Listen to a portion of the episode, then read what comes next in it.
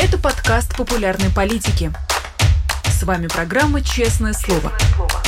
Здесь мы говорим о самом главном – Привет, друзья! В Москве и Киеве 17 часов. Вы смотрите «Честное слово» на канале «Популярная политика».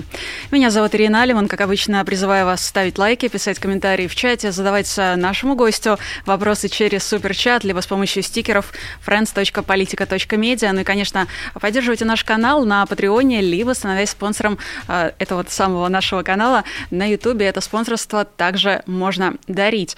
Почему я упомянула «Киевское время»? Потому что у нас на связи адвокат Илья Новиков. Илья, Илья, добрый день. Добрый, только киевское время на час меньше Москвы, поэтому в Москве 17, а в Киеве все 16. А, то есть мы с вами все-таки в одном часовом поясе, у нас тоже 16 Наоборот, часов? мы в разном. А, ну, да, получается с вами, но не с московской аудиторией. Ладно, главное, что мы с вами в одном часовом поясе э, и можем говорить на, на собственно, на, на одном языке, на общие же темы. Э, буквально через 10 дней вторая годовщина полномасштабного вторжения в Украину. И, конечно, в эти дни все, мне кажется, вспоминают э, последние мирные дни, относительно мирные, конечно, с поправкой на то, что у границы Украины стояла российская армия. И, конечно, мне хочется спросить вас э, о том, как вы себя ощущали два года назад. Э, как вы оценивали ситуацию? Э, думали ли вы, что все произойдет именно так, как произошло? Ну, то, что произойдет именно так, если мы берем все два года, а не только сам факт начала вторжения, я, конечно, не думал, а, по-моему, никто не думал. Ни по ту, ни по эту сторону границы. Но я не знаю таких ясновидцев, которые уже тогда бы говорили, что все будет так и так. Сначала будет вторжение, потом откат, потом будет это затянется на долгую позиционную войну несколько лет. Я до конца не верил в то, что начнется вот это вторжение. Ну, я, по-моему, объяснял уже не один раз, почему. Было вполне очевидно любому нормальному человеку, который не дал себя загипнотизировать какими-то специальными секретными папками, что война – это дело рискованное, что война не проходит никогда по плану, что если ты всю основную ставку делаешь на то, что ты быстро в течение нескольких дней победишь в войне, а дальше уже все смирятся с тем, что ты победил просто как совершившимся фактом, и тебе это вот так просто спустят с рук – то это ненадежный расчет. И мне казалось, что ну, Путин же, ну, он, конечно, он ненормальный, но он не, по-другому ненормальный. Он ненормальный на уровне своих идей и каких-то своих ценностей безумных, а не на уровне непонимания, что э, если выпить из пузырька с черепом и костями, то через некоторое время почувствуешь себя плохо, да, как у Алисы. Поэтому я, э, а вот оценивая, да, естественно, понимал, что нужно готовиться к худшему, но мне все-таки казалось, что вот именно худшего не будет, что Путин все еще пытается блефом, то есть без реальной войны, одной такой угрозы этой войны получить все то, что он мог бы получить, если бы он в этого не победил. Что вот он эти войска будет двигать вдоль границы, наезжать, отъезжать, пока у его противников, которым считал не Украину, а Соединенные Штаты, не сдадут нервы, и пока ему скажут, все, забирай все, что хочешь.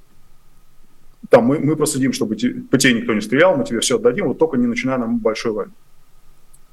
А он так не думал. Да, мы знаем, что он, он действительно верил в то, что у него получится за два дня занять Киев, за неделю дойти до польской границы и тому подобное. Еще очень сильно, конечно, спутало то, что первая дата вторжения была анонсирована на 16 февраля. Сейчас про это уже мало кто вспоминает, но самые первые новости с пометкой совершенно точно 100%, инфа 100% американцы сказали, вторжение будет 16 февраля. Вот, э, вот это была первая такая дата. И когда в нее ничего не случилось, все как-то выдохнули, и казалось, что ну и 24-го тоже не случится. Это будет тоже снова такая проба нервов. Ну а потом наступил 24-й. Да. Ну, уже постфактум мы знаем, что вторжение не произошло 16-го, ну, то есть есть какая-то такая основная генеральная версия, а, согласно которой тогда же еще шла Олимпиада, а, и, собственно, Путин договорился с лидером Китая о том, чтобы не начинать войну, пока эта самая Олимпиада не закончится, но как будто бы доверие к западным разведкам, которые как раз э, эту дату, 16 февраля, изначально называли, это доверие, оно только укрепилось. И вот, э, возвращаясь к тем самым дням, насколько сейчас допустимо, вообще уместен в украинском обществе диалог, возможно, диалог с властью о том, э, какие ошибки были допущены на самом первом этапе. Ведь, как мы опять же знаем из э, публикаций зарубежных СМИ, э, информацию о том, что Путин готовит полномасштабное вторжение, передавали в офис президента Украины еще в 2021 году. Обсуждается ли это? Ну, власть считает, что такой диалог не только неуместен, но и, безусловно, опасен, что общество должно согласиться с тем, что любой диалог об ошибках он заморожен до самого конца войны, то есть до победы. И что э, любой, кто поднимает вопрос, например, почему э, люди не эвакуировались и даже не предупреждались о том, что такое вторжение будет из Мариуполя, это прямо враг народа и изменник работает в России. И понятно, что это скорее желаемо, чем реально, потому что ну, невозможно. Украина демократическое общество, да, вы не можете в демократическом обществе навязать вот такое какое-то единство за пределами единства целей. Вы не можете заставить себя любить. Но, тем не менее, помощники Зеленского, да, мы все знаем его медийную команду, они делают все возможное, чтобы так и было. В Украине, например, действует телевизионный марафон. Я не знаю, опять же, насколько это реально понятно людям в России, допустим, да, потому что в России сложно себе представить что-то другое. А, но с марта 2022 года действует вот такое единый, единое информационное вещание, которое оплачивается из госбюджета. На него ежегодно тратится 2 миллиарда гривен. Колоссальные деньги по военным меркам которая сводится к тому, что каналы, допущенные в пул вот этого единого марафона, делают свой, э, свою часть временного, вот это вот, свой сегмент, свой слот, который идет в единую трансляцию, а те каналы, которые не допущены до этого марафона, от вещания отключены. И э, ничего общего с военной цензурой, необходимостью, допустим, э, пресекать какие-то утечки информации, это, разумеется, не имеет, потому что когда, в когда у вас есть соцсети, это так не работает все утечки происходят через то, что кто-то снял э, прилет российских ракет или работу украинского ПВО, или движение украинской колонны военной техники, и там с какими-нибудь самыми позитивными вайбами, он, конечно, не, не имеет в виду, что там помощь России, да, но вот смотрите, как у нас хорошо работает ПВО. Мы им всем гордимся. И выкладывает это все в соцсети. Вот для пресечения таких вещей э, телемарафон никак не работает. А для чего он работает? Он работает для того, чтобы была единая телевизионная картинка для людей, которые не смотрят YouTube, которые не живут в социальных сетях, которые все еще живут в телевизоре. Это уже, наверное, не очень большая, такая, не, это не, не большая часть общества, да, но это все еще какая-то заметная часть общества, которая в случае, если выборы когда-нибудь пройдут, э, вот она на эти, на эти выборы пойдет и понесет эту картинку в голове, которую вложил телевизор. Вот они телевизор видят, что да не было никаких ошибок власти. Все было нормально. Но если что-то пошло не так, ну, значит, ну, ну это война, так бывает. Табуирована, например, полностью тема э, того, что не были взорваны это самые, самые разные мосты, самые разные вот эти вот переходы, по которым в итоге пошла российская техника. Все это сведено к теме Чунгара. Вот когда кто-то пытается поднять вопрос о том, а почему не взорвали вот такой-то мост, это все э, обсмеяно, как, да, вы думаете, что можно было так легко взорвать Чингар. Чингар – такой вот перешеек, там, где переход между Крымом и материком. И уже там миллион этих экспертов по минированию мостов выступили сказали, что нет, это было невозможно, недостаточно. И все мосты абсолютно, какие только были, сведены к этому одному Чингару. Хотя мы понимаем прекрасно, что но можно много чего было сделать в последние мирные сутки, того, что пришлось в итоге взрывать либо кому-то жертвуя своей жизнью просто, да, либо под огнем с, с колоссальными усилиями, когда к этим мостам уже подошли русские. Либо просто не было взорвано, и в итоге российские танки по этим мостам проехали. Самолет «Мрия», который не был перегнан, который сгорел вместе с аэропортом в Гастомеле, который штурмовали, и, и долгое время взяли российские десантники которых потом оттуда выбили и частично, а большей частью перебили. Вот ответа, вменяемого ответа на вопрос, почему накануне вторжения самолет Мрия э, оставался в Украине, когда было совершенно понятно, что вот в этом аэропорту его ждет ровно такая судьба, его нет. Есть какое-то уголовное дело, по которому какого-то стрелочника, то ли диспетчера, то ли какого-то младшего помощника старшего сторожа э, назначили крайним за то, что Мрия оказалась вот там и сгорела. И первые месяцы еще были разговоры, что вот Мрия обязательно восстановит, что это будет часть того, что было сделано после войны, понятно, что не восстановим. Потому что одно восстановление вот этого гигантского самолета, уникального единственного в мире, оно уже будет э, составлять какую-то заметную часть всего бюджета на восстановление, которое придется так или иначе закладывать. В общем, масса проблем. И если вы думаете, что, что эти проблемы, их, их люди не видят и не замечают просто потому, что они их не говорят вслух, или не так часто говорят вслух, то это, конечно, не так. Их видят и замечают. Это, это не, не, не означает, что есть какая-то там какой-то заговор против Зеленского вот на этой почве, да, но, но это есть, есть объективные факты, вот люди держат это в голове. Ну, а кто-то, наверное, думает иначе, да, кто-то считает, что нет, все нормально, все правильно. Вы таких людей найдете, как, наверное, часть из них бывает у вас в эфире, и они могут вам эту точку зрения донести. А, моя, мой опыт скорее говорит про, про, про другую.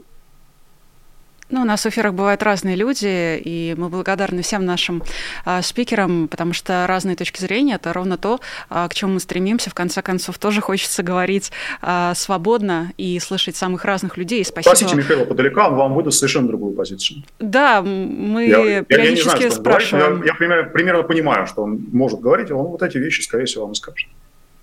Ну, кажется, это его работа. В общем, мы его периодически спрашиваем, и да, вы правы, ровно э, то, что э, ему полагается, судя по всему, э, в рамках его полномочий и в рамках его должности, э, ровно то он и делает. Он, кстати, очень много и очень долго и часто э, опровергал слухи об отставке Залужного. Буквально за несколько дней до его отставки он говорил о том, что это уже какой-то сотый раз, э, когда он опровергает слухи об отставке Залужного.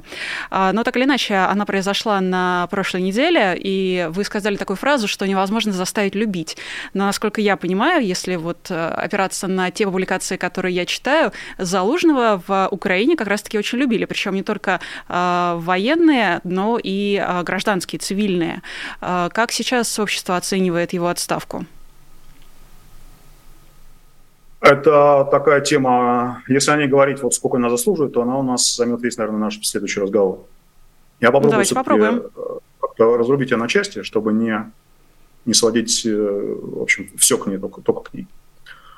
Есть два отдельных сегмента этой истории. А один сегмент – это то, насколько замена заложенного на его бывшего подчиненного Сырского, насколько она объективно поможет украинским военным усилиям. И э, вот я не буду вылезать в ботинки военного эксперта, я не буду говорить, я не знаю, не знаком лично ни с теми, ни с другими, я их не видел. Я и того, и другого воспринимаю только как какую медийную картинку, да, и, ну, или, и по впечатлениям людей, моих знакомых, которые знают. Так, э, через, через старые руки, но это все равно вторые руки, а не первые. Поэтому я не, э, я не стану утверждать, что, э, допустим, Сырский генерал худше, чем Залужный, или наоборот, что Залужный хуже, а Сырский лучше. Я, я не могу этого говорить. Но мнение о том, что Сырский лучше Залужного, я просто не слышал. Вот, может быть, это мой такой пузырь, да, это может быть, это моя моя проблема, да, но а, вот так, чтобы люди там вздыхали с облегчением, ну, наконец-то, все, наконец-то уволили Залужного, все, Сырский молодец, мы, мы точно уверены, что с ним все будет нормально. Вот я просто такого не слышу. Может быть, оно есть. Может быть, вы найдете какого-то спикера, который вам объяснит, почему это так. А обратную точку зрения слышал. То есть то, что, по крайней мере, людей, которые реально думают, что Залужный это лучшее из того, что в Украине есть на, на сегодняшний момент, Таких людей довольно много. А говоришь, правы они не правы, это другой вопрос. И э, совершенно не связанная с этим э, вторая часть этой истории – это то, как воспринимается эта отставка и замена. А, вы, вы правильно сказали по поводу Подалека, да, то, что он, ну, у него такая работа, да. Я не хочу его ставить на одну доску с Дмитрием Песковым, потому что Дмитрий Песков – это совершенно особый жанр, да, это, это военный преступник, это человек, на котором давно уже стоит жирный крест – его уже ничто не спасет. А Михаил Подоляк это все-таки, ну, там, спикер, да, демократически избранного президента, который работает в условиях демократического общества. Но э, некоторые эффекты в работе спикера главы государства, они, они неизбежно проявляются независимо от того, хороший ты глава или плохой. Вот когда у вас, допустим, Песков говорит вам, что я категорически отрицаю что-то и что-то, вы понимаете, что, скорее всего, что-то и что-то имеет место. Да? Мы уже к этому привыкли. А, и иногда складывается впечатление, что он просто на автомате делает, да, что вот если на нем лежит какое-то проклятие, его заколдовала злая колдунья, что если он когда-нибудь скажет правду, то, не знаю, у него жопа отвалится или что-нибудь такое. А с Подоляком это, конечно, не так. Подоляк говорит по делу гораздо, гораздо чаще, чем там, любой, любой подобный человек из, из каких-то российских медиа. Да? Но когда месяц за месяцем в очевидной ситуации, когда люди видят, что между Зеленским и Должным конфликт, личный причем, это третья часть мозаики, которую сейчас скажу, наверное, под этим подведем черту. Но а, когда общество видит, что конфликт есть, а спикер главы государства раз за разом говорит, нет, этого конфликта нет, а все, говорят, что он есть, это российское ИПСО. Что об этом должны думать люди? Не верить своим глазам или не верить своим ушам, или чему они даже это должны не верить? Но вот эта самая третья часть, то, что независимо от того, какие объективные соображения могли быть в пользу отставки заложенного, я допускаю, что они могли быть какие-нибудь. Да? Я, я не всего знаю и вы не все знаете. Всегда есть некий зазор, э, ну, такой, да, даже, даже не симпатичный вам э, какому-то президенту, да, все равно этот зазор должны отставить, просто понимая, что вы не владеете всей картинкой, которой владеет он. Но э, отставка Залужного вообще никак не была объяснена. Ни плохо, ни хорошо, просто никак. Это произошло с общим пониманием, что Зеленский отправил Залужного в отставку, потому что Зеленский так захотел, не объяснив этого ни письменно, ни устно. Почему это нужно было вот этот, именно в этот момент и что он достигает этой замены. И на фоне вот этого шлейфа, то, что все последние месяцы между ними явно была какая-то, ну, по крайней мере, со стороны Зеленского была неприязнь. Это просто чувствовалось, да, это, это воспринималось на, на очень многих уровнях. И на какой-то просто и на второстепенных каких-то сигналах, вроде того, как пресс-служба Зеленского комментировала разные события, связанные с заложенным, и кто, кто как перемещался, и э, что происходило, и кто в каком порядке жал кому руки. В общем, это все было прозрачно абсолютно. Вот это, отрицать это было ну, просто странно. И случилось то, что случилось. Я не считаю, что это ошибка Зеленского, потому что ошибка – это когда ты чего-то не, не до конца понимаешь и неправильно оцениваешь. Зеленский все прекрасно понимает, все правильно оценивает. Он сделал то, что он хотел. Он хотел избавиться от Залужного, он от него избавился. Поэтому я боюсь, что это решение, которое будет стоить жизни очень многим людям здесь, в Украине, возможно, мне то в том числе. Я эту ситуацию смотрю не, не, не с безопасной дистанции, да, я на нее смотрю изнутри. Залужный э, я, я не из тех, кто считает, что он какая-то новая рекомендация Наполеону, что вот в нем просто воплотился весь военный гений и все человечество за всю историю. Но он компетентный генерал, его никто не отрицает. Конечно, наверное, допускающий свои ошибки, но, но это ошибки компетентного генерала, это не ошибки какого-то, не знаю, выскочки, да, который непонятно как попал на эту должность. И он, э, вот, по крайней мере, до сих пор, вот то, что я о нем слышал, он ни разу не был замечен в каких-то мелких интригах. Вот то, что, к сожалению, в военной среде часто присутствует, когда идет какое-то толкание локтями, идет э, вот эта вот позиция, кто кого подсидит, кто на кого скинет ответственность. Вот про Залужного я просто такого никогда не слышал. Ну, то ли к нему ничего не липнет просто, то ли вот у него такой действительно э, не знаю, простой прямолинейный характер. Да? Но, по крайней мере, вот репутация у него ровно такая.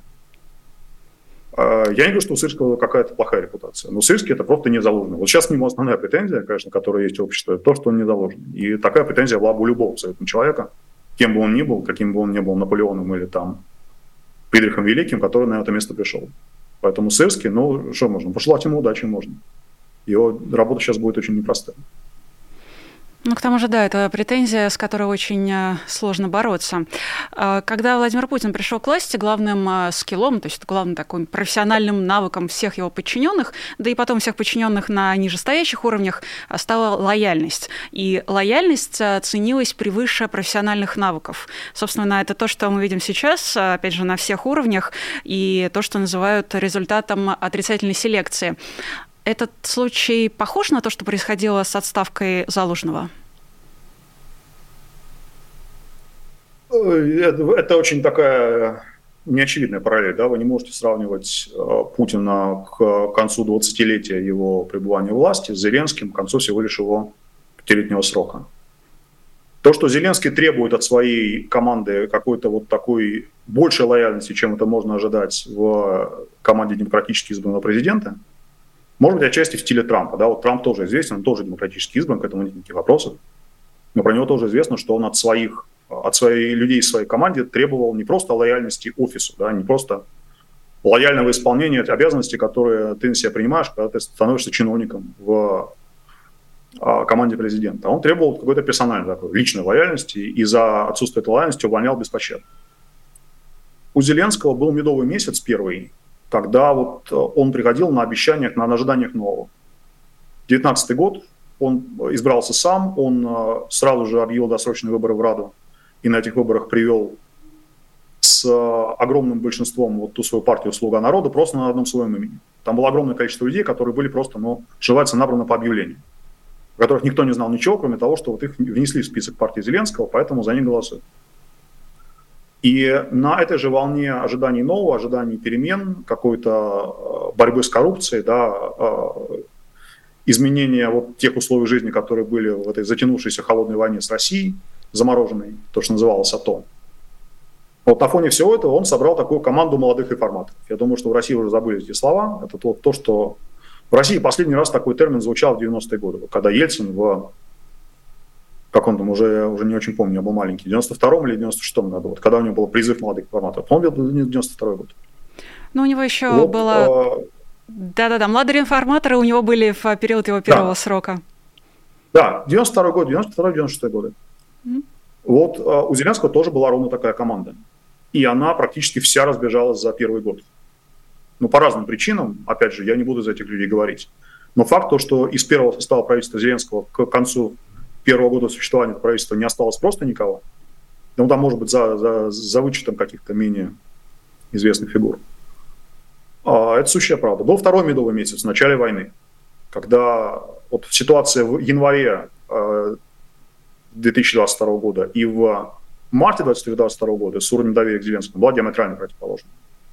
В марте 2022 года рейтинг доверия, ну, по крайней мере, по опросам, которым мы можем доверять, у него там был за 90%. Просто потому что в условиях начавшейся войны люди ну, действительно сгруппировались вокруг э, своего демократически выбранного лидера. И вот эти два медовых месяца он пережил, и э, мне не кажется, что они на него произвели какое-то там меняющее... Ну, опять же, я говорю со стороны. Я Зеленским тоже за руку не здоровался. Но мне не кажется, что он э, вот как-то для себя что-то что поменял в своем отношении к своей кадровой, своей кадровой политике, к своей более близкой команде. Потому что кадровая политика у него большая, в отличие от других стран, например, Зеленский, президент Украины назначает по Конституции глав областей. Вот если в России губернаторы проходят какие-то странные такие выборы, но, по крайней мере, считается, что они вот там проходят эту процедуру выборов, то по украинской конституции глава области это просто назначение из национального центра. Это, это, в этом нет ничего незаконного, да, это не какой-то такой, а, это не какая-то фальшивая процедура, да, это просто конституционная процедура. И понятно, что губернаторы областей вот эти, ну, губернаторы неправильно их называть, что глава администрации это называется, что они не входят в близкую команду президента. Да, и всякие люди, которых он назначает косвенным образом, они тоже не обязательно входят в его близкую команду. Он вообще в своем недавнем интервью он заявил, что его близкая команда это 5-6 менеджеров, как он их назвал, не, не раскрывая имен. Но понятно, что один из них Ермак, наверное, самый главный, его начальник администрации, начальник офиса президента. Но кто там остальные пять или, или четверо, это не называется. Ну да, вот понятно, что есть какая-то близкая команда, супер близкая, есть ну, все остальные. Ну, вот такой стиль у человека, да. Для мирного времени, может быть, это и, ну, не знаю, рабочая ситуация, да, но в условиях войны там видно, что видны проблемы, которые вот ровно порождают ровно такое отношение. И заложено это только вот самое яркое из них. Ну, в конце концов, надо отдать должное Владимиру Зеленскому. Его никто не готовил к войне, ну, точнее, а, как минимум до 2021 года, до а, тех а, донесений западной, американской, в первую очередь, разведки, он совершенно точно не был к ней готов. Хочу вам задать вопрос от нашего ну, зрителя. Нет, я, я, я совершенно не против отдать должное Зеленскому. Я, я не хочу говорить, что все, что он делает, плохо. Да? Но все-таки он избирался уже по ходу идущей войны. И он избирался именно с обещанием эту, эту идущую войну прекратить. И то, что э, Россия 24 февраля перешла границы с севера и с юга, да, это не, это не 22 июня 41 года, да, это, это после скольки, 8 лет э, оккупации Крыма и восточных областей. Поэтому нет, вот если кто-то хочет сказать, что война 22 года была прямо сюрпризом-сюрпризом, вау, нет, она была, она к тому времени уже шла 8 лет. Это совершенно не к теме Зеленского. Это просто напоминание о том, что мы не проснулись в каком-то принципиально другом мире 24 февраля. Это важное напоминание, и спасибо вам за это. Безусловно, а, мы ведем отчет войны с аннексией Крыма с 2014 года и говорим о том, что этот этап был войной гибридной. Я эти 8 лет с 2014 года, соответственно, по 22 а, в российских СМИ, в том числе и в СМИ тех, которые сейчас работают в изгнании, в эмиграции, а, мало видела информации на самом деле о том, видимо, недостаточно много этому уделялось внимания, о том, что происходит на востоке Украины. То есть это как-то выходило все за, наверное, за гранью там, моего внимания, где-то на втором плане. Но, конечно, э, тут надо отдать э, должное вам за то, что вы это напоминаете, потому что э, для там, жителей Украины это все происходило буквально как бы, на их глазах, в их жизни. И вот как раз вопрос из суперчата от нашего зрителя хочу вам адресовать. Он спрашивает, какой финал войны вы считаете наиболее вероятным, и почему у многих в последнее время появилось чувство полной безнадежности на этот счет? Но безнадежность понятно почему, потому что э, все это растягивается так, что действительно не видно конца, он не просматривается. Но мы на то с вами и сидим, разговариваем о политике, чтобы строить какие-то прогнозы, даже когда у нас нет для этого какой-то твердой почвы. Да? Мы вот как в болоте там суем шест в тину и пытаемся что-то нащупать. Какую-то кочку, которая там может быть, а может быть и не быть. Может и не быть. Я вижу оптимистичный сценарий такой, что э, российская военная машина просто надламывается в какой-то момент, что она просто не может, э, ну, условно говоря, вот как у нас было в осенью 22 года, когда начинается какое-то наступление в том месте, где к нему Россия была не готова. И оказывается, что сыпется все просто. Да? Сыпется логистика, сыпется какая-то там их оккупационная администрация, которая просто хватает штаны, спрыгает в машину уезжает, пока за ними приехали украинские танки. И э, вот это оптимистичный сценарий, потому что он, э, ну, он, наверное, будет меньше всего стоить в человеческой жизни. Сценарий такой менее оптимистичный, это вот действительно война на измор, это такая Первая мировая война, линия окопов через весь континент. Ну, то есть не весь континент, то есть оно тысячи километров будет. Может быть, по, по тем примерно местам, где они сейчас эти окопы проходят, может быть, там с каким-то смещением, может быть, будет Беларусь втянута в эту войну. И тут уже, что называется, на, на измор, да, на истощение. И это истощение, если оно кончается смертью Путина от любой, от любой причины, от естественных или от, от какого-то заговора, то, скорее всего, тоже будет означать немедленный крах и немедленный откат. А все остальные сценарии, они пессимистические. Да? То есть если Россия, Россия занимает еще какой-то существенный кусок Украины и начинает Понятно, что у Путина сейчас, скорее всего, да, мы все-таки презюмируем, что там какая-то, несмотря на все его все очевидное безумие, да, несмотря на увлечение хазарами и печенегами, но какая-то, какая-то, какая-то уже ложку рта не проносит, да, у него какая-то все равно логика в голове остается он, видимо, не может ожидать то, что он возьмет Киев. Потому что шанс взять Киев, ну вот как он был упущен в марте 22 года, так, скорее всего, он уже не вернется. Но он может, он все еще хочет явно получить какое-то перемирие под любым заголовком. Мир в обмен на территории, или там мы готовим референдум независимый под международным наблюдением, или что, что угодно. Его устроит любой вариант, при котором он сможет готовиться к продолжению этой войны, накапливая свои ресурсы без э, того, чтобы тратить их ежедневно. Потому что вот накапливать их в, в таком режиме, когда ему приходится ежедневно куда-то их послать, чтобы что-то такое заткнуть, ну, очевидно, не получается.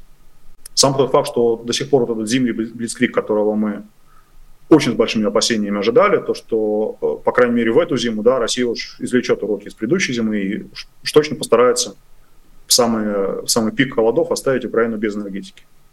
Ну, вот вроде уже середина февраля, и похоже, что вот этот сценарий уже, уже не оправдался. Потому, почему? Потому что Россия не накопила такого количества возможности наносить ракетные удары по центральным частям Украины. И поэтому, что Путин хотел бы такое перемирие, которое он использовал, он уверен, что он использует его более эффективно, чем Украина. Украина не может этого позволить ровно по той причине. Украина могла бы на это пойти, если бы у нас были надежды, что мы от этого перемирия получим больше пользы, чем Путин. Но такой надежды у нас нет. Мы понимаем прекрасно, что э, перемирие будет означать резкое сокращение любой поддержки нам, а для Путина это будет означать ну, просто, что его военные заводы будут работать на склады. И эти склады не для того, чтобы э, охранять мирное российское небо, для того, чтобы потом бить по нам после того, как эта придырка закончится. Но вот такие сценарии. Да уж, а Мрия, которую вы уже упомянули, она в смысле стала символом, такая разбомбленная мечта на самом-то деле. А, для меня другой символ, извините, для меня это символ того, чего было очень легко избежать. Невозможно было избежать э, подхода российских войск к Киеву, но вот Мрию перегнать за границу можно было очень легко. И так что эта символика, ну, извините, она, она не бьется. Да? Она, ну, по крайней мере, с моей колокольни она выглядит совершенно иначе. А что для вас самым символичным является? Тот факт, что э, действительно э, войска России от границ Украины не отвели, там как-то не предотвратили. Э, что, что самое символичное для вас? Понимаете, какие-то мелкие воспоминания, я о них уже говорил в нескольких эфирах. Вот да, да, да. мои первые дни, да, они у каждого свои. Там всякие... Ну, ты первый раз видишь ежи на улице, да, по которым ты ходишь. Когда ты у своего подъезда видишь противопехотную мину, с проводами, уходящими куда-то там в глубину двора. А, вот такие штуки, которые, которым ты просто не был, не был готов. Да? А, но это, это, это личное, да, это не какой-то какой большой стиль, это не вот, вещи масштабом времени. Там для, скажем, если вспоминать вот такие визуальные образы, да, там, допустим, этот керамический такой обливной петушок, который остался, когда вот дом снесли, просто стенка дома отпала, осталась стенка кухни, на которой висит кухонный шкафчик, в котором стоит вот этот петушок. Кувшин, да, вот этот, он, он стал таким, это была Бородянка, это был город под Киевом, где Россия на короткое время перерезала одну из магистралей, которые питали Киев. Собственно, то, что и пытались сделать, пытались не столько Киев э, занять с Накрапа, ну, заняли бы с Накрапа, если получилось быстро, но, видимо, основной сценарий у них был все-таки окружить его, взять его в блокаду, перерезать все дороги и просто брать его из моря. Трехмиллионный город. Вот в одном из этих мест было такое очень, очень такое яркая визуальная да, инсталляция. На, на разрушенном, в разрушенной кухне разрушенного дома стоит целый кувшин. Потом этот кувшин дарили разным зарубежным гостям, которые сюда приезжали как символ украинской стойкости и надежды на возрождение. Ну вот, вот это, это символ такой без, э, что называется, беспримесный. Да, Мрия в этом смысле ну, работает с другими коннотациями, к сожалению. Да, понимаю вас. А, на прошлой неделе, к слову, а, все российские пропагандистские СМИ, ну и, собственно, независимые тоже по неволе, обсуждали интервью Владимира Путина Такеру Карлсону, где он первые полчаса давал короткую историческую справку. Он там рассуждал, а, я далее слова беру в кавычки, об истоках государственности Украины. Про символику он ничего не говорил, он, как обычно, заявил, что Украину создали на обломках империи, только в этот раз уже не Ленин, а Сталин. Ну, еще речь Гитлера практически э, процитировал, сказав, что это уже другая история, что поляки сами вынудили Гитлера начать Вторую мировую. Э, вы это смотрели, простите? Нет. Как вы смотрите? А вот э, такие... На Путина, окей. Мы с вами делаем правильно, если мы, если мы просто вынесем это за скобки. Но еще раз, Путина совершенно не важно, что Путин говорит. Важно, что он делает. Вот, важно, э, что это интервью... Ракета, потому что он приказал послать ракету, это важно. Об этом момент смысл говорить, может, это событие. А то, что у Путина в голове фантазии про Гитлера и печенегов в перемешку, все это более-менее на одной полке. Ну, это просто факт. Вот давайте этот факт отметим и, и пойдем дальше. Он нам ну, давайте пойдем дальше в ту сторону, где это интервью э, поставляется на экспорт американской публике, э, и это та самая публика, которая является сторонниками Трампа, который вполне может стать э, вновь президентом США. Трамп, как мы знаем, мы много раз от него слышали, планирует как это, завершить войну за 24 часа. Вот с этой точки зрения, опасно ли, что такой бред, такая шизофрения поставляется на экспорт такому количеству количеству людей? Есть ли вообще опасения по поводу итогов Нет. американских выборов?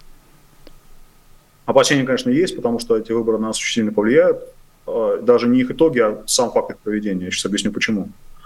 Само интервью не опасно, ровно потому, что люди, которые за Трампа, они за Трампа не по причине того, что Путин что-то сказал. Я не думаю, что это конкретное интервью прибавит Трампу голосов на выборы. Те, кто за Трампа, уже за него. Они с удовольствием вот используют это медиапродукт как какую медиа еду, и то не все из них, потому что я думаю, что большинство из них даже не знает, где-то где Украина. Только и Гитлер тоже не все твердо помнят, не говоря уже о Польше. Но э, это не прибавляет и не убавляет. И э, я не очень, вот я, может быть, тоже наивен в этом смысле, но я не очень боюсь того, что будет после выборов, если Трамп станет президентом. Просто потому, что э, Трамп, вот в отличие от Путина, он полная противоположность Путину. Если Путин живет в мире своей болезненной фантазии, то Трамп такой чувак, который двумя ногами стоит на твердой почве, и даже если он несет полный бред, он этот бред несет стоя на твердой почве. А, он может быть совершенно а, произволен в каких-то там объяснениях, почему он хочет вот это, вот это, но то, чего он хочет, он в этом уверен 100%.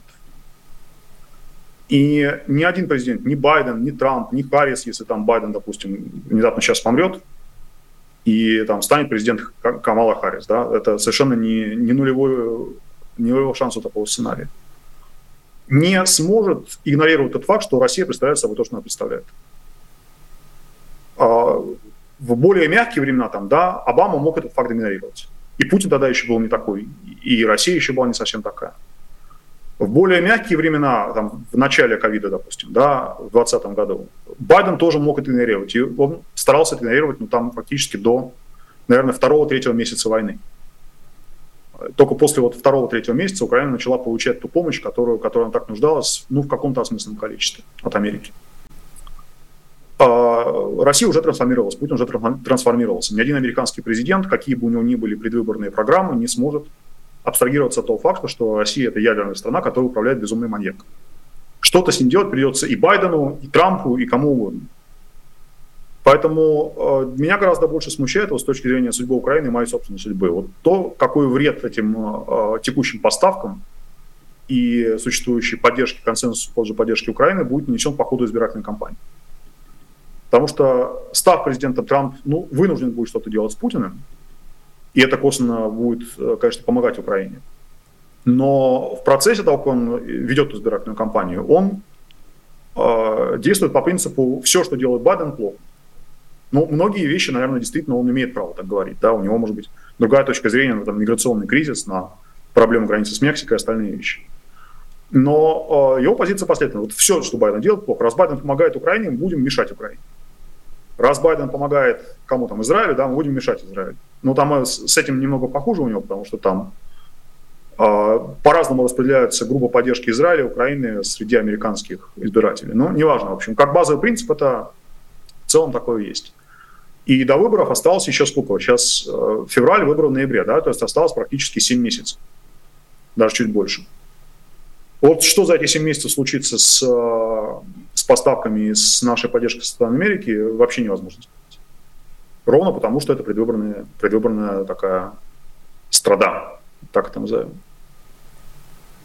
Э, Еще одного бывшего а, президента упомяну, бывшего президента Украины Петра Порошенко. В последнее время было достаточно, ну, как минимум, две крупные публикации. Я не берусь оценивать, насколько а, все это серьезно, но вот, в частности, издание «Главком» публиковало новости о том, что Государственное бюро расследований а, готовит э, новый статус Петра Порошенко, точнее, завершило расследование, которое, по идее, не могло завершить. Вы как раз входите в команду защиты Петра Порошенко, и тут я хочу у вас узнать, с чем связаны а, вот эти публикации, обсуждения, а, ну, вплоть до, мне кажется, весьма-весьма несерьезной публикации о том, что Порошенко чуть ли не готовит госпереворот. Это какая-то политическая игра? Что с этим в этом случае происходит?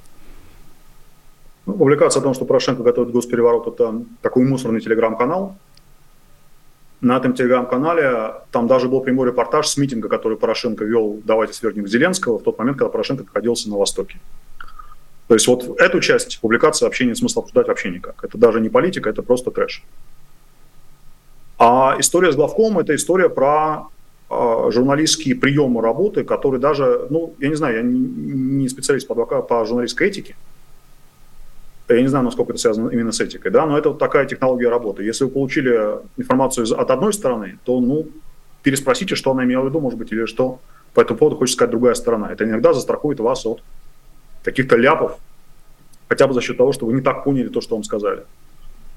А, издание «Главком», украинское медиа-издание, а, вспомнило, что вот есть такое угольное дело, сейчас мы не будем к нему обращаться, у меня были интервью на эту тему, просто по, можете поискать Новиков, Порошенко, угольное дело, вы найдете какое-то из моих старых интервью, там я это объясняю, что там на самом деле было.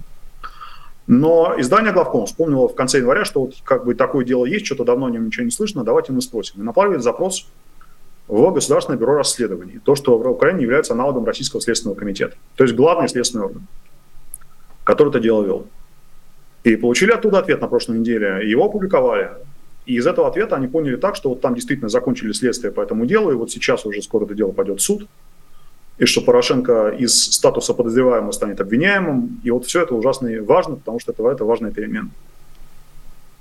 Опубликовали, не спросив нас, хотя, в принципе, у нас с ними были контакты, мы им давали раньше комментарии по этой истории. Если бы нас спросили, мы бы объяснили, что на самом деле происходит. Им ответили, по сути, отвяжитесь, не трогайте нас, а, потому что им ответили, про то, что следствие завершено, только следствие завершено было полтора года назад. Это новость полуторагодичной давности, с сентября 2022 года. В течение всего этого времени в этом деле ничего не происходило. Оно не стало более готовым к суду, чем оно было в сентябре 2022 года. И никаких э, там, причин думать, что с ним что-то должно случиться в ближайшие недели или месяцы, ну, их объективно нет. Вот вся новость. То есть новости на самом деле не случилось. Это это такая ложная, ложно понятая журналистами отписка государственного органа. Ну, действительно, это скорее вопрос э, даже не журналистской этики, сколько журналистских стандартов. Э, но вот еще давайте о журналистах э, и об их работе поговорим. Я имею в виду независимые российские СМИ, в частности, Медиазону, которая сегодня опубликовала полную базу розыска российского МВД. Там 95 с лишним тысяч э, человек упоминаются. Вы там тоже есть. Э, вас, в общем-то, тоже разыскивает э, российская правоохранительная система. Не разыскивают. Я в Киеве. Вот он, вот я перед вами. Да, мы, мы знаем. Мы знаем. Простая советская женщина. Да-да-да. Мы это знаем, а вот у них э, Новиков Илья Сергеевич, 1982 год, русский адвокат. Э, Все, что, вся информация, которая о вас есть э, в одной строчке. Но, кстати, в этой базе масса интересных людей, там практически все мои коллеги, там премьер-министр Эстонии Кая Калас, там много чиновников из Литвы и Латвии, ну, в общем, там список обширный. Но помимо того, что вас разыскивают, полиция разыскивает, я, насколько понимаю, вас еще в этот раз все все эм, заканчивается заочным арестом. Просто моих коллег тут недавно заочно арестовали, и я немного представляю, э, как это, с каким юмором они это воспринимали, э, так ли это у вас, э, и что у вас будет происходить с этими заочными процедурами? Ну, давайте начнем с той строчки, которая меня характеризует в этой базе. Угу. А то, что, ну, национальность мне приписали как-то вот без моего участия, потому что в тот момент, когда я получал российский паспорт, там просто не было, анкеты, не было в анкете графы национальности.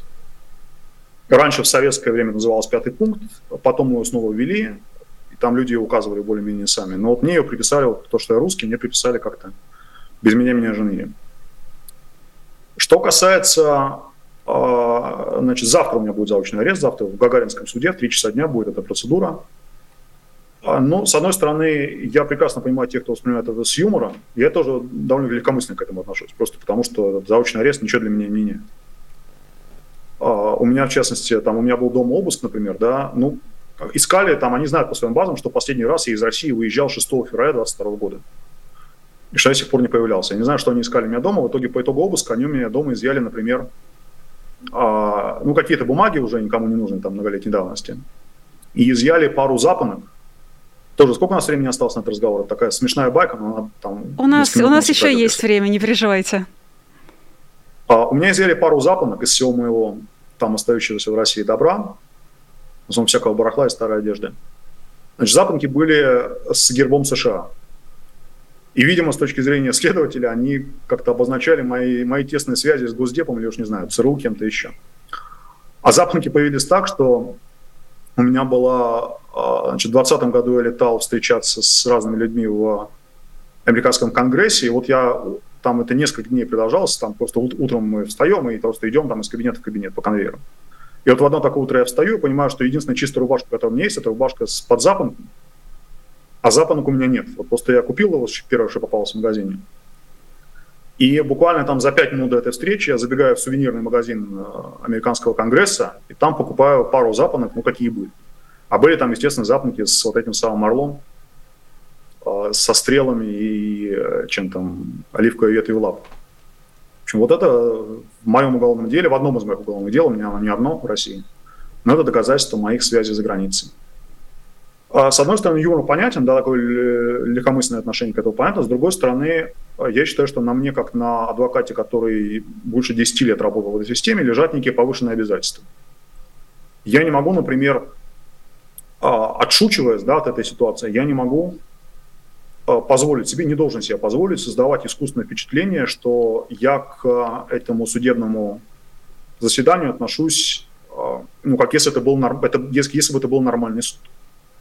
То есть мне не, для меня неприемлемая ситуация, когда мой адвокат, может быть, даже в лучших чувствах, просто исполняя, вот, мы говорили о журналистских стандартах, есть адвокатский стандарт.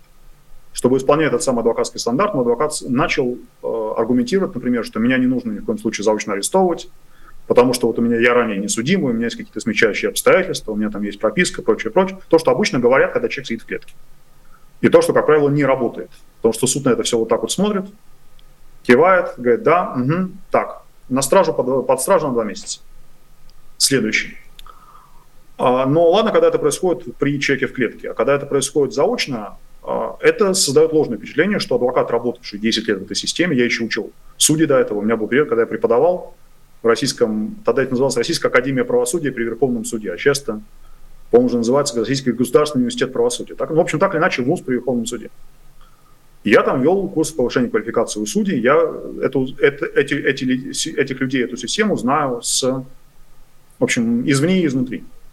Вот если бы я позволил, чтобы от моего имени говорились подобные вещи, создающие впечатление, что я верю, вот зна, имея все это знание, имея весь этот опыт, что подобные аргументы могут быть услышаны в подобном деле, я бы, наверное, ну, предал какие-то важные важные принципы, потому что не нужно создавать такого ложного впечатления. Разумеется, я прекрасно знаю, что по такому делу э, всегда, когда поступает ходатайство о заочном аресте, будет решение о заочном аресте. И пытаться сопротивляться ему в процессе или пытаться его обжаловать, ни в коем случае не буду его обжаловать. Это неправильно. Ну, это может быть правильно для кого-то, там, да, у кого есть какие-то далеко идущие планы по поводу вот этой вот судебной переписки с Россией. Но для меня это просто означало бы, ну, некое выступление под ложным флагом. Я не хочу этого допускать. Поэтому я своего адвоката очень так детально проинструктировал, чего ему ни в коем случае нельзя делать и говорить от моего имени. Даже если какие-то базовые, базовые представления о том, что нужно делать адвокат в такой ситуации, это они предполагают. Вот так это ну, и будет. Есть Выступление на таком э, судилище не э, входит в разряд того, что э, вы сами описали, характеризовали и чему вы сами дали название «паллиативная юридическая помощь». Нет, паллиативная юридическая помощь это, – это всегда реальная помощь. Она просто может быть не очень надежная, с маленькими шансами, да, но все равно это направлено на то, чтобы человек, который вот уже, уже находится в лапах у правосудия, чтобы он там из этих лап вышел ну, менее пострадав, чем мог бы. А в заочном режиме она не работает. Ну вот, э, ну вот заочно меня завтра арестуют, и что? Я стану как-то, не знаю, ходить стану медленнее, мне станет тяжелее, тяжелее ноги переставлять. Там, например, есть фраза, я не видел еще этого с э, ходатайства об аресте, но там всегда есть фраза, что если такого-то не, арест, не поместить под стражу, то он продолжит заниматься преступной деятельностью. Она смешно звучит в случае заочного ареста, потому что, ну, а, что вы мне помешаете, да? Но я, например, говорю вам сейчас, и там, если мне пришлось еще общаться с каким-то из этих судей, там, может быть, да, по видеосвязи какой-нибудь, хотя мы не планируем ничего такого. Но я же не могу сказать, что я не буду заниматься преступной деятельностью, если вы меня не арестуете сейчас. Я и буду заниматься. Вот это наш с вами разговор да, про то, что российская армия напала на Украину, а не просто там исполняла какую-то э, специальную военную операцию. Да, это преступление. Я вполне сознательно его совершаю, потому что в России считается преступлением распространением недостоверной информации про российскую армию, говорить что-то, что не соответствует э, официальной линии Минобороны России. Когда я вам говорю, что про планы захватить Киев, да, или про планы Блицкрига, это я с точки зрения российского права распространял недостоверные сведения про российскую армию. Но я буду это заниматься. Будем это будем продолжать заниматься. Наверное, даже с вами будем продолжать заниматься как соучастники. Да, я не против. А, Меня очень говорить, устраивает. Я не буду, когда я буду. Ну, ну да. правильно, да, мы с вами одинаково на эти вещи смотрим. Я думаю, что те, кто нас смотрит и слушает, ну, понимают, что мы имеем в виду. Да, и мы, я, я даже более того скажу, мы тут по сговору лиц предварительному, так что все... Да, группа, все, все абсолютно. уже вполне освоили эту нашу механику. А, ну да, я тоже долго жила в России, что уж там. А, Илья, напоследок вас хочу спросить про... Вы уже упомянули про свою преподавательскую деятельность, и вот из последнего, что я видела, это ваша лекция, которую вы прочитали в рамках Свободного университета про а, суд присяжных. А, нашим зрителям ее порекомендую. Канал называется «Свободный университет» на Ютубе, и там есть а, как раз вот более чем двухчасовая лекция, она вышла 10 февраля. Напоследок вас только спрошу, планируется ли у вас, может быть, цикл лекций или или это был какой-то разовый случай? Будете ли вы еще э, с такими форматами выходить и рассказывать э, зрителям и слушателям, э, может быть, что-то о юриспруденции, о том, какой она на самом деле должна быть, каким должно быть правоприменение? Конкретно та лекция 10 февраля, она была такой вот действительно в стиле Путина развернутым историческим обзором на два часа. Я, да, первые 40 минут там были... Мы говорили больше, чем про то, что происходит вот здесь сейчас в российских судах. А, здесь, наверное, нужно тоже одну ремарку, что э, Свободный университет – это в России нежелательная организация. Прочитав эту лекцию, совершил еще одно преступление. Я пока не слышу, что по этому поводу на меня завели еще одно уголовное дело, но, в принципе, для этого есть основания, потому что если вы участвуете в работе нежелательной организации, то, то вы преступник. А, но да, у нас были такие разговоры, может быть, как-то с...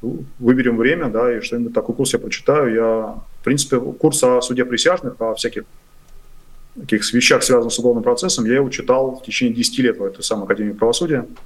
Что-то уже начал ностальгировать вот по этим таким своим лекторским старым занятиям. Поэтому, ну да, если кому-то интересно, пишите в Свободный университет. Может быть, если они соберут больше такого рода фидбэков, то нам будет с ними проще на эту тему договориться. Ну и спасибо за комплимент, да. Мне приятно, что эти лекции кто-то смотрит.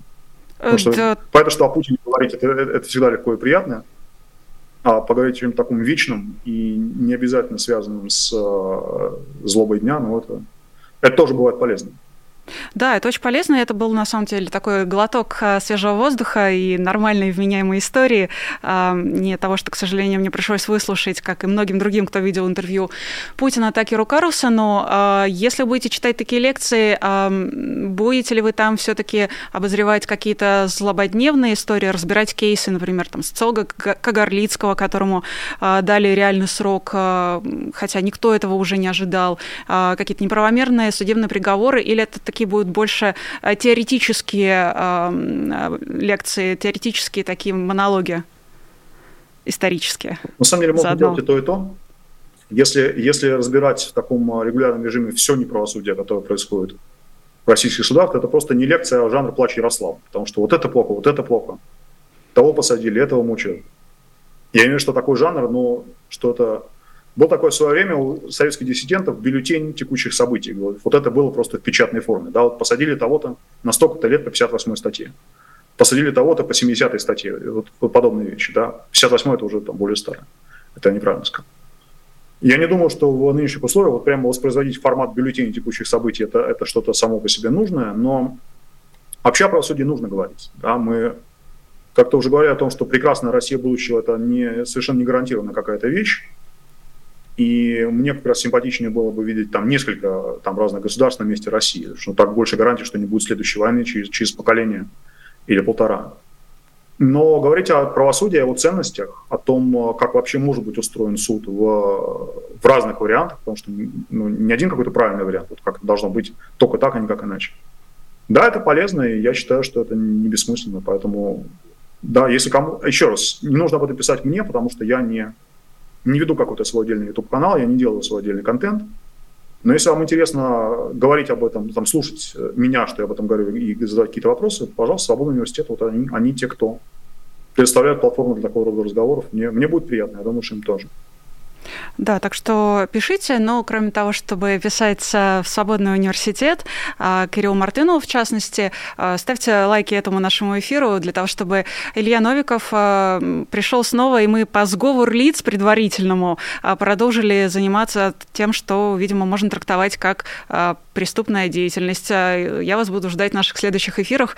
Не я одна, в том числе и заочно арестованный Дмитрий Низовцев. Вы такого точно знаете. Илья, спасибо вам огромное за сегодняшний разговор. Был спасибо, длинный. Увидимся. И мы обязательно увидимся. Счастливо. Да, друзья, мы с вами тоже обязательно увидимся. Пока э, не простились, э, напомню про лайки, напомню про комментарии, напомню про Patreon. А есть у нас такая штука, которая, благодаря которой вы поддерживаете нас. Э, вот это самое честное слово. Достаточно просто навести камеру своего смартфона на стикер, который вы видите внизу своего экрана, перейти на сайт Patreon, стать патроном честного слова. Там предварительно надо честное слово выбрать, потом стать патроном, и потом в бегущей строке видеть свое имя, свой никнейм, или ничего не видеть, поддерживать нас анонимно. Такая опция тоже возможна, если вы нам сообщите о том, что никакими своими данными делиться не хотите, мы все поймем и все примем. Ну что, прощаюсь с вами до следующих эфиров. Обязательно увидимся. Пока. Вы слушали подкаст «Популярные политики». Мы выходим на Apple Podcast, Google Podcast, Spotify и SoundCloud. А еще подписывайтесь на наш канал в YouTube.